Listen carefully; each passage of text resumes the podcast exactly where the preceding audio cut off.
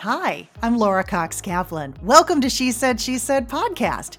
Here on this podcast, we talk about the building blocks and the micro habits that help us create real and lasting influence.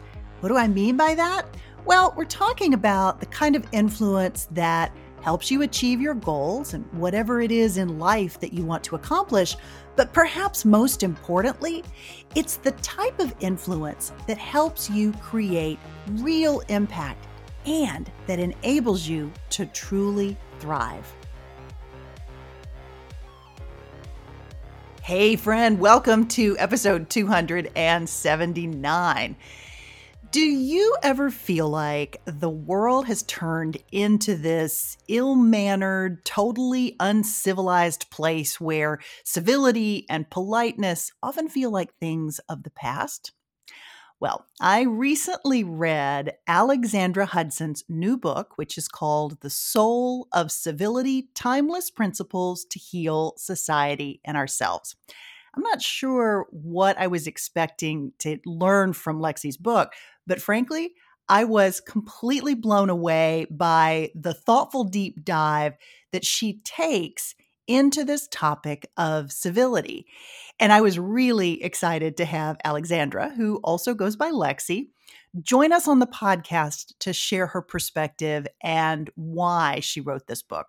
Now, in addition to being an author and a thought leader, Lexi is also the founder of something called the Civic Renaissance, which is a publication and community that's dedicated, in Lexi's words, to beauty, goodness, and truth. A lot to love about that, right?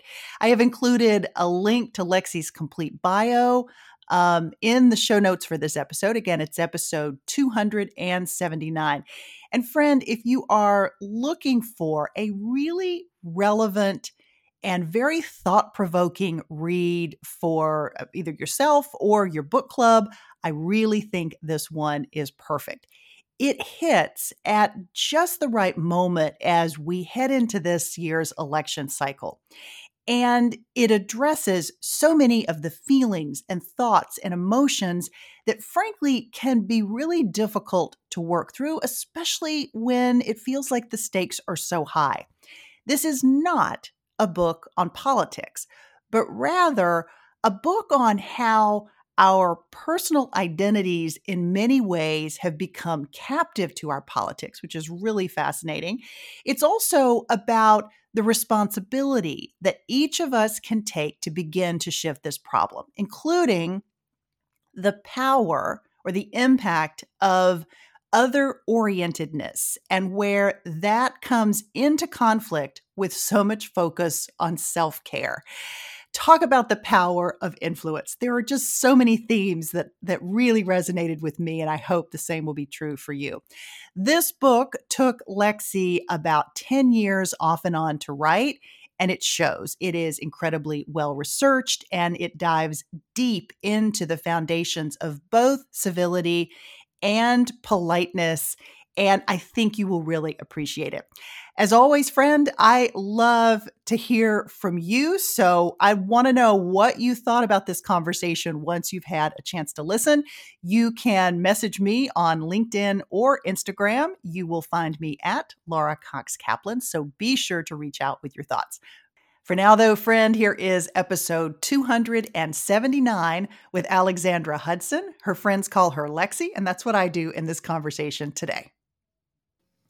Lexi, welcome to She Said, She Said. I am so thrilled to have you here. Laura, such a pleasure. Really grateful to, to you for having me on. Well, I'm happy to have you. And as I mentioned to you before we started recording, I really, really love your book. It is a very thoughtful and even more importantly, thought provoking work on this concept of civility. I want to start our conversation by having you talk about the confusion and the difference between civility and politeness, which we tend to conflate, but they are very different things. Let, us talk about that. Yeah, I love um I love etymology. I love the story behind our language, but it's really interesting. You're right. People do often conflate these two ideas, civility and politeness, whether they want more of it in our public life or less of it, whether they claim, you know, manners, etiquette, civility are the tools of, you know, the patriarchy and people in positions of power to keep the powerless powerless. They mm. uh, both these modes insufficiently appreciate that that there is this important distinction. Uh, we've been doing uh, conflating these ideas for a very long time. Uh, Samuel Johnson, in the first English dictionary in 1755, defines civility in terms of politeness, politeness in terms of civility. We've been doing it ever since. So, you know, no one's really at fault here. But my book, I aim to bring more clarity to our language. That's the beauty of English, is that it's descriptive. That's how Johnson approached the English language. It was like how people were using words, and it's changeable um, in contrast to uh, a language like French. The Académie Française, they're this custodian of the French language, and and doesn't matter how French people use French the Académie Française, and it's always correct, right? But that's the beauty of English; it's organic, and and I think we need this distinction for our moment now. So I argue that pol- uh, politeness is manners, it's etiquette, it's technique, it's external, whereas civility is internal. It's not just manners, it's not the outside stuff. It's a disposition of the heart, it's an orientation towards others, a way of seeing others as our moral equals who are worthy of a bare minimum of respect by virtue of our shared moral status as members of the human community. And that sometimes, crucially, actually loving, actually respecting someone requires being impolite, telling hard truths, engaging in robust debate. And in our world today, we're kind of afraid of offending others. We're afraid to, to risk putting ourselves, we're, we're afraid of, um, you know, stepping on people's toes, but we, we, we forget that, that, that risking offending someone, telling, tell, risking telling someone a hard truth is actually a way to love and respect others. And, and it's certainly what we need. It's, it, that, that kind of debate is the lifeblood of a democracy, of American democracy. So yeah. I argue throughout the book that we need more civility, less politeness, actually, you know, actually respecting, actually loving others, and less just, less, less just pretending to do so through the gestures and the, and the norms and the manners and the techniques. Yeah. I love that. And I know that message is going to resonate so deeply with so many people that are listening. At the same time, though, practically speaking, and you sort of alluded to this in your answer, this is a really difficult time to mm-hmm. express a point of view that mm-hmm. may not be accepted by lots of people. Um, you know, whether it's a political point of view or a point of view about something else. And this fear of, being canceled. Mm-hmm. Um, even kids in school are afraid to express a, you know, quote unquote political point of view that might not align with that of the other students or even the professor or the mm-hmm. faculty member. Mm-hmm. And this is not just in college. It is true in college, but it's not just in college. It's also mm-hmm. kids in high school and middle school. So talk about how do we how do we square this circle with this real challenge that we are experiencing in our society, in our culture of people afraid to speak up, mm-hmm. impact that that has on this idea of civility. Help me break all this down. Mm-hmm. It's a great insight. And I think you're right. Many people are afraid. They're afraid of being canceled, afraid of being silenced, called a, you know, racist, bigot, white supremacist, all these horrible uh, words that are losing their power because they're just tossed around. They're they're they're used willy-nilly, like all the mm-hmm. time. And um, but what's interesting about that, as people are simultaneously afraid, um, and, and kind of g- going on the extreme of being nice and polite and staying silent, right? Um, they're simultaneously supporting strong men like you know the, the, kind of donald trump effect that are that are unafraid right? Mm. unapologetically mm. puncturing through the culture of silence and hypocrisy and, and the tone policing the political correctness. Uh, and, and that's whole, all of that's donald trump's appeal. That's his promise right? He's your bully. He's he's going to stand up for you because you have been silenced. You've been marginalized. Uh, and i think so i learned this firsthand when i was in government. I was uh, with secretary devos at the united states mm-hmm. department of education and i saw these two extremes both within my uh, political team and, and and in the civil service. But you know, I had been raised by my mother, this etiquette expert, Judy the Manners lady, who who trained me to be courteous and other oriented and, and and polite to everyone I met. And then when I got to government, my my faith in my ability to overcome differences and flourish across disagreement was refuted. I was in this environment for a year of my life of anti human flourishing. It was just total like survivalism. And I, I, I did see these two extremes. On one hand, there was the bullies like the, the hostile contingent with sharp elbows and you knew you knew what they wanted you knew they were not afraid to step on you or anyone else to get what they wanted and i said okay like i know where they stand and i know to stay away from them stay out of their way and on the other hand there were people who were polished and poised and they were nice but these are the people who would smile at me one moment and then stab me and others in the back the next. And I realized these were actually the more savvy politicos. And these are the, these ones that scared me. They, these are the ones that I was like, oh my word, this is like subterfuge. This is guerrilla warfare. I don't know when I'm being like, you know, when someone's actually my friend and when they're just using me, you know, to, to, to, to get ahead. One time, a colleague, uh, you know, approached me and said, you know, I looked radiant that day and I was brilliant, by the way. And could I please just help him on this one tiny little project? And I was happy to help. Uh, he didn't, he, I didn't realize that he expected me to do the entire project for him. And then he passed my work off as his own and took all the meetings and glory associated with, with doing the work that he was not prepared for. And that really, and then he cast me aside you know gone were the pleasantries gone were the the flattery was the flattery. And i felt really used. And i was like that seems so short-sighted. It's like we work together. You know i'm not going to be inclined to help you next time you need help. And like you know we all need help from some time or, or another. And so what i realized in this experience that these two extremes the extreme like belligerence and hostility and the extreme politeness those mm-hmm. i experienced at a macrocosm but they kind of also embody the two extremes in our world and our public discourse today. And that people support support uh, people are dissatisfied with the tone policing with the focus on on etiquette and propriety using and saying the right words the right pronouns all the right things. And what do they do? They they they are gra- they gravitate to what they think is the antidote the bully the hostile the belligerents to puncture that mm. culture of hypocrisy kind of the donald trump effect. But really those are two extremes that are that are two sides of the same coin. They seem like polar opposites but they fall into these two excesses. Both actually instrumentalize other human beings. They insufficiently appreciate others um, as as beings with dignity and worth and worthy of a bare minimum of respect by virtue of our shared moral status as members of the human community. So again, they seem like polar opposites, but extreme hostility, extreme politeness actually very similar. And what we need instead is is and this this led me to realize this essential distinction between civility and politeness and that politeness you know focusing on just talking nicer together focusing on the norms and gestures that's never the surface level fixes are never going to be enough to help us mm. peacefully coexist and even flourish amid disagreement and and, and difference that that we're all if we just focus on the politeness we're always going to be tempted to to these two extremes but instead we need civility. The disposition and to cultivate civility and to celebrate civility in our public life.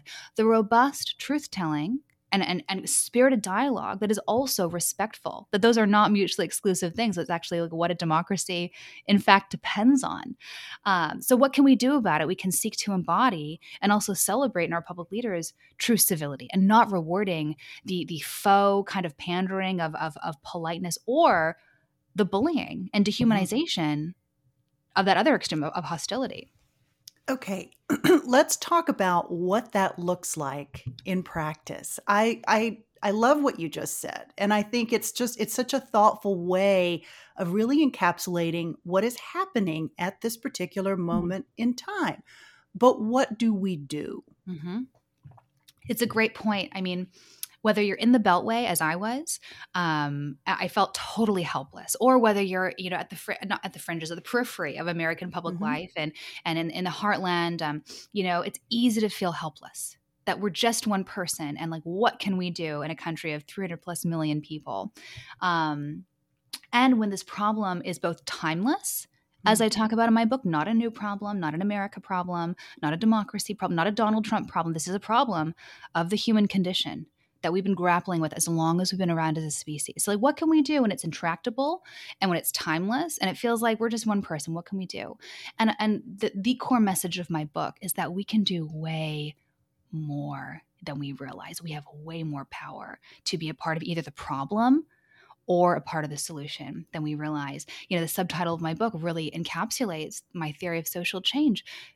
My book is called The Soul of Civility. Subtitle is Timeless Principles to Heal Society and Ourselves. And I believe that us choosing to reclaim our power, our civic sphere, and to change ourselves, to heal ourselves, because I think we are, uh, many of us are hurt and broken and have, you know, borne the wounds and, and suffered um, at the at the hand of just the brokenness in our public discourse but but but choosing to to heal ourselves that we can change the world around us too. And i give many examples um, you know hospitality. Uh, i talk about the porching revolution.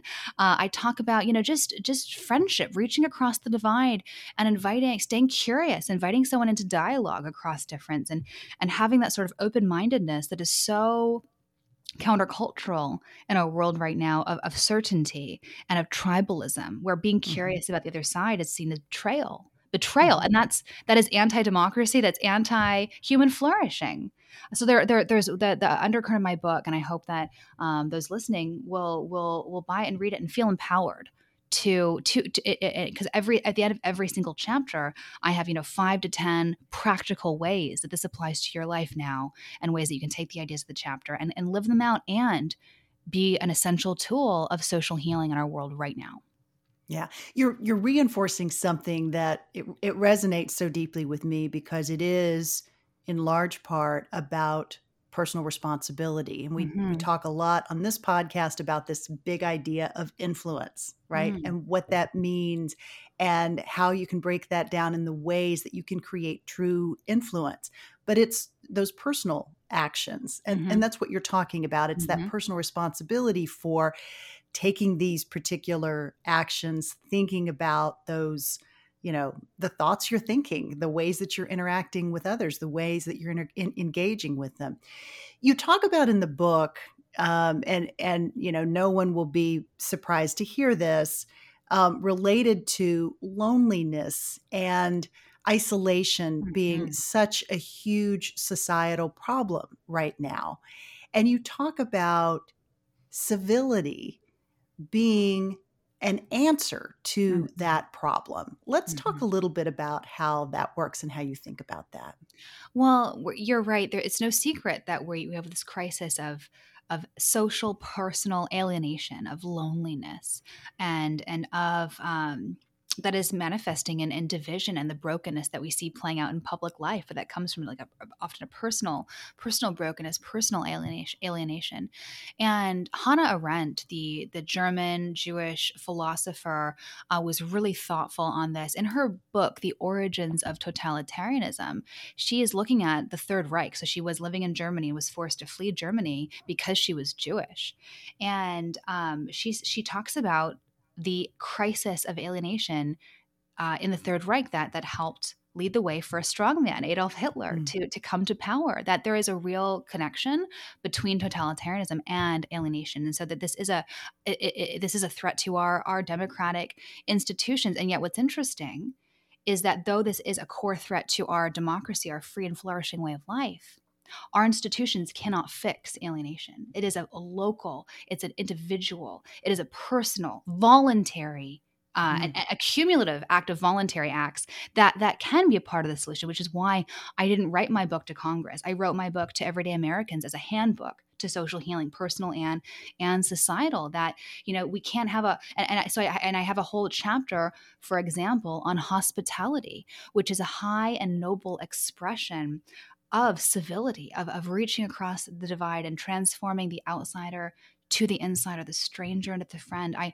I have a whole chapter on civil society and why civility, the, the, the little daily acts of, of kindness, courtesy, other orientedness, uh, that that supports our, our freedom and flourishing. And that's that that's this, you know, famously this this this third space this not this this space between government and the individual that is voluntary and cooperative and sees needs and and uh, as Tocqueville famously observed in America you know when there's a need we don't just sit around like the French and the English do and wait for the government to come in and act. Tocqueville said Americans rise up and we take action and we take initiative ourselves.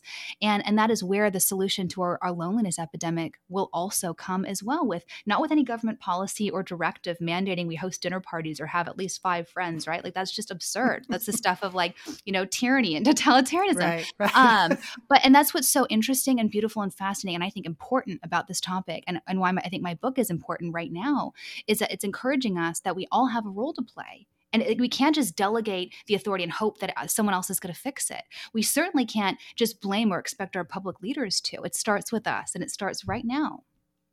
Yeah. So you come to this notion of understanding and really embodying this idea of hospitality very naturally. You mentioned your your mother a moment ago. I'd love for you to talk about how you grew up and how this idea of hospitality was really ingrained in your upbringing. Yeah, my mother, she's the most other oriented, gracious, kind person I've ever known, and I think maybe has ever walked the earth. She's just a remarkable human being and not a mean spirited or malicious bone in her body. And our home growing up was just a revolving door of strangers. And so it's funny, and, and so that that's how I was raised, and that's how, you know, my husband and I like, we love having dinner parties, we love hosting. Although it's funny now, my parents are currently um, staying with us, and they plan to be, you know, living with us for an extended amount of time each year, which is great because I have two young kids and they love their grandparents. And I I love child care help. Uh, but the funny thing is, like, you know, my mom will just be out for a walk and she'll be constantly just bringing home strangers. And like, you know, I meet my neighbors because she just brings people into my home for tea. And I'm like, okay, like, welcome. I'm in my pajamas or I'm like about to hop on a podcast, but, you know, welcome. Great to meet you. And, you know, sometimes it's like, mom, have a little bit more discretion. Like, it's not your home. This is my home, you know, it's not your home. But it's so true. Like, she, it's just, it, it's an indefatigable will to know and see and love others like that's unquashable. Even when i say mom like just no people today. Like i'm i love people but i also love my alone time and i, I have like strict boundaries in place to like to protect mm-hmm. my mental health and my you know re- personal habits of renewal and restoration and resilience. And my mom is just like go go go other humans all the time. And and and so like but even you know so she's like that that's just the way she's built like a zealous extrovert. And that was just a part of our the fabric of our home. And it was also a funny di- di- dynamic because my dad is like a zealous introvert and so it was like, you know, in the same way I'm vexed when she's like bringing strangers into my home. My dad's like, come on, like again, like another another human being. And of course, like he's he's always down for a good conversation and loves to, you know, enjoy hospitality. Um, so that that was just a part of our home life growing up. And you know, my mom, she also speaks um, many different languages and she has this hobby of learning to speak languages uh, saying hello and common greetings and common sayings and songs in other languages and so she can greet people in like you know 45 50 languages. Amazing. way, it is amazing and it's like that's a very practical hospitality like we you know she she's lived all over the world but we've we've spent a lot of our lives like i'm from los angeles but raised in vancouver canada but they're very multicultural um places, right? The world comes here and the world is all around us all the time and we don't appreciate that.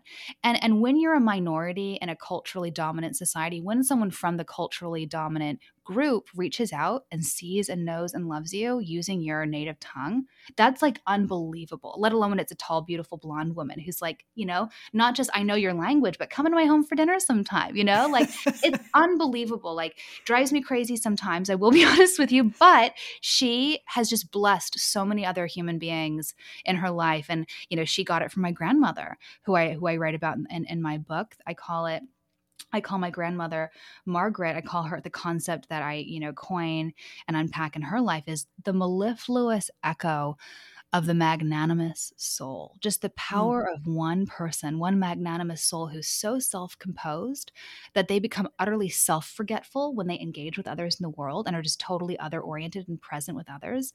That, that, that leading your life that way of just presence and other orientedness, it leaves a, a mellifluous echo in your wake, a virtuous cycle, that a gift that keeps on giving across time and across place. We all know those stories, the the sort of J.D. Vance hillbilly elegy narratives of one, uh, or you know, personally, the stories that, that dominate our headlines of drug addiction, of crime, one person's mistake, selfishness, that affects dozens of others in their immediate right. sphere, right? And across generations too. Vicious cycles that are put into play when, when other people act uh, according to their self love and according to selfishness. But the inverse is also true. Like we know that people have power to make the world worse and to negatively affect those around them. But the inverse is also true. And people choose to live their lives according to this logic of other orientedness. There is great power that w- in ways that we will never see and are unquantifiable, and we will never appreciate this side of eternity to make the world a better, brighter, more connected place. And that was my grandmother, Margaret, my mom's mom. That's my mother, and that's that's what I aspire to be, although I do so imperfectly, and that's what I aspire to embody. And um, for my kids as well. Mm. I want I want the, these the spirit of true civility, genuine love, wanting to know, see, um, and be present with others. I want that to pervade our home life, life and be an example to them. Like that's another um, way in which we can each be part of the solution. We we insufficiently appreciate the way our lives are testaments to these ideas, especially to the young ones. Even if we're not actively parents, there are always people watching us, always young people looking up mm-hmm. to us, whether we want to or not. And that's a powerful instructor, a powerful teacher, probably the most powerful one, in fact. Yeah, absolutely. That's a really that's a really beautiful thing.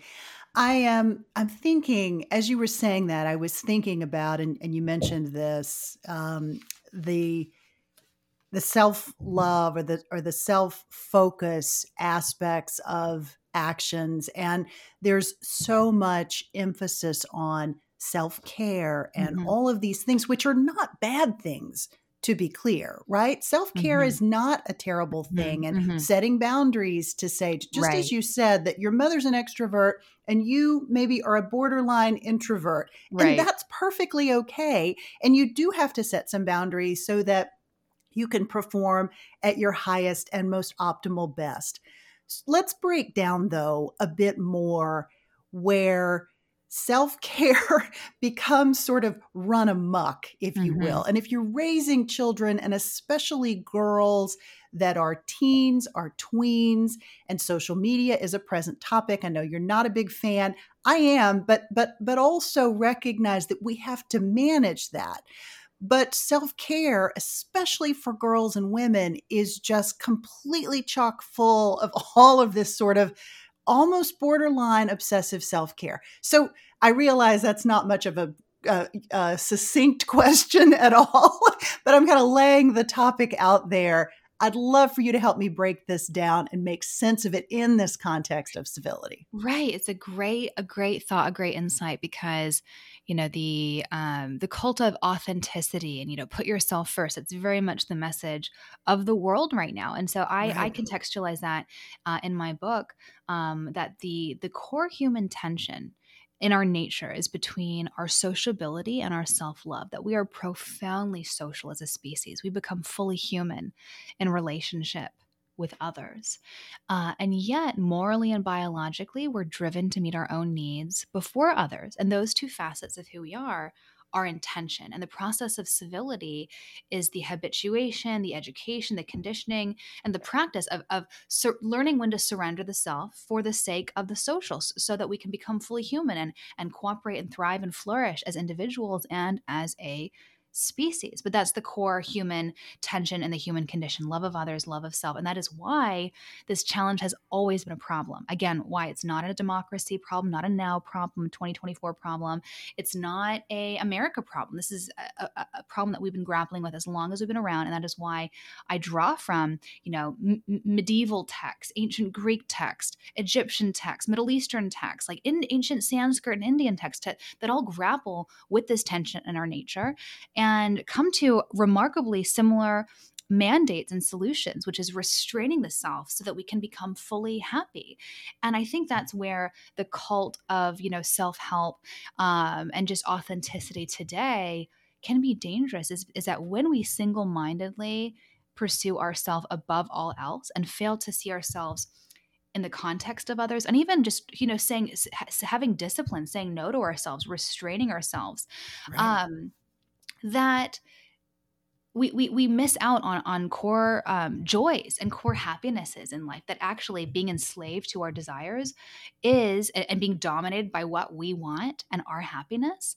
that is almost a certain path to unhappiness. You know it, it, it's kind of an irony right? Like focusing only on ourselves and our happiness leads to invariably unhappiness. Right. And that and that uh, i think also affirms like this this vision of human nature that that i put forth in the book that we need others and we need to sacrifice ourselves say no to ourselves to actually be free and to actually be, you know, responsible citizens and to be actually personally happy and we insufficiently often appreciate that how how meaningful it is and how joy filled we become when we do give when we do sacrifice. I mean there's all this research on parenting how you know p- parents you know might not be happy in the short term but they're they live more meaningful lives right? This great literature on the difference between happiness and and meaning and joy.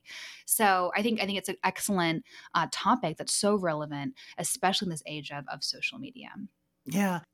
Lexi, this book is incredibly well researched. It is chock full of references going all the way back to the Dark Ages and sort of when the first writings about civility and politeness talk about the process that you went through to write this book. This was not something that you did in 3 months and sent it off to publishers. This was a much longer longer term endeavor. That's right. I've been thinking about these ideas my entire life, probably because of the way that I was raised. Just my mother asking us to, you know, set the table just so, and we had all these, you know, expectations that surrounded us. To, uh, and I, I always kind of questioned them. This won't surprise you, Laura, that I, you know, hate rules. I hate being told what to do. I'm constitutionally allergic to authority, and so, you know, my mother would tell me what to do, and I, I want to know why. You know, what's the underlying philosophical reasoning? And I never quite got got those answers to, to, my questions of, you know, why we do things the way we do them. Is it just because self, some self appointed authority, some self appointed etiquette expert said that we should? And is that the best way that we should do it? Is that the only way? Probably not. And so, you know, I always hungered for that that why, and so these questions persisted. And um, and I also it was so to some extent my entire life i've been working on this book and, and, thinking about these ideas but then it was it was the catalyst the immediate impetus for the book for the book was um, being in government being in this mm-hmm. environment of anti-human flourishing that caused me to zoom out and think about these big questions again like what does it mean to be human? And what is the bare minimum of respect that we are owed and owe to others by virtue of our shared humanity? And what does that look like in practice? Even in our deeply divided time that we find ourselves in now when the stakes feel existential they feel really high what then mm. what do we owe others and what are we owed as well and what are the implications for our democracy and our freedom right. and our flourishing and that was kind of the moral philosophical foundation that the core quest set of questions that i was thinking about as i as i was writing this book that I, you know, started writing over five years ago now, but had been again been thinking about um, and, and and writing about in essays forms way way, way before then. Um, and um, and then I zoom I zoomed out and looked at other cultures and and and wanted to incorporate you know if i wanted this book to be representative of not just the american condition but the human condition then what what can we what can we learn? And we can learn a lot because thoughtful people have been grappling with this question independently across time and place. And they have independently said you know happiness and the good life and human flourishing is found and restraint of the self, you know, not single mindedly pursuing our self satisfaction, um, that we have to consider others alongside of our own. That is the stuff of the good life and that's also the stuff of civility as i define it and explore it throughout uh, the book. And there's i think there's a, a certain like warmth and and, and and in that there is this continuity. Like we can just be you know we're we're connected to those that have come before us both in the western context but and, and it does kind of in other contexts as well and that kind of confirms our common humanity in a really beautiful and unique way that we're not alone in grappling with this. Because i you know i think that part of the challenge is that it feels so intractable when we do feel alone but it's like there's a lot of a lot that we can learn from those that have come before us. And that's very much the ethos that pervades the book. Yeah, I love that. I absolutely love that. I, I am curious though, um, because you had been thinking about this topic and these series of topics for so many years, you probably went in to this exercise with some pretty firmly held beliefs. And I'm curious as to whether your mindset changed as you really delved into doing the work of putting the book together? Oh, I love that question. Like, where did I change my mind? Or, or um, did you? Right? Maybe yeah. you didn't. Well, I think one thing that I found really beautiful and fascinating is that, you know, insights and truths that I had held and I'd been raised with in my kind of Judeo Christian Western context, that they were reinforced by other ethical and philosophical and religious traditions as well. Mm. That mm. um, you know, j- just this note that there's a, there like for example, Confucius, Muhammad, and Jesus Christ. They all um, they all paint this picture of human nature uh, as as inherently fallen and selfish and that that the good life is found in overcoming that selfishness and, and flourishing with others. And there are, are precepts and mandates and maxims and all of those traditions that are about rising above ourselves and i think that's really interesting and and beautiful that you know i'm a christian but that people have come to truths that i accept independently of revelation independently of reading you know the, the judeo-christian scriptures that i hold to be divinely inspired. I think that's really interesting and beautiful and i don't feel like i'm compromising my philosophical, religious, ethical precepts at all by saying that's fascinating that other people have observed the human condition and come to independently ideas about how to do this thing called life together. I think that's mm. beautiful and fascinating. And I think that's especially interesting and relevant in our own context where religious authority doesn't really matter, you know, that that we we pride ourselves on being a, a you know a, a, secular nation, right? Separation of church and state, even though that's not, you know, constitutional. It's like, you know, an offhanded remark from uh, in Jefferson in a, in a letter to a friend, right? But it's like, right. you know, we, we take that idea that's really part of our ethos that, you know, scripture and religion doesn't have authority, this modern Western liberal democratic context. And so I think it is interesting that we can draw from these other traditions to enhance that no, there are truths that are conducive to the life well lived and to um, to human flourishing and to a democracy um, that that that we're not that are not just exclusively grounded in religious argument. I think that's really helpful to to to to, to my book, and I I wanted my book not just to be you know for fellow Christians. Uh, I wanted it to not just be for you know I'm a classical liberal conservative. I wanted it not just to be for my own that, that own that own you know aspect of who I am. I, I wrote the book mm-hmm. intentionally, and I hope that it continues to be this tool of of conversation across difference and of reminding us that we have far more in common as members of the human community than that which differentiates us. And that's so easy to forget. And that's so obscured um, in our world today where we're, we're, we're just constantly reminded of what differentiates us from others and why the other is to be feared and shunned and avoided. And that is so harmful for, again, human flourishing, but especially a harmonious and functioning democracy. Yeah. I love that. Um, let's talk uh, for a moment. I know you're spending a lot of time promoting the book. You've got you've received incredible reviews, and there's been a lot of interest in it. I think the fact that it is an election year, it is a contentious one. Um, I think also will give the book, you know, a lot of opportunity to really, hopefully, speak to people mm-hmm. and, and, have mm-hmm. people consider maybe behaviors and just mm-hmm. mindsets in perhaps a different way than they might might otherwise. At least we can be hopeful related to that. But talk to us uh, for a moment, Lexi, about other things that you're working on. I know you have the Renaissance newsletter. Maybe talk about what that is.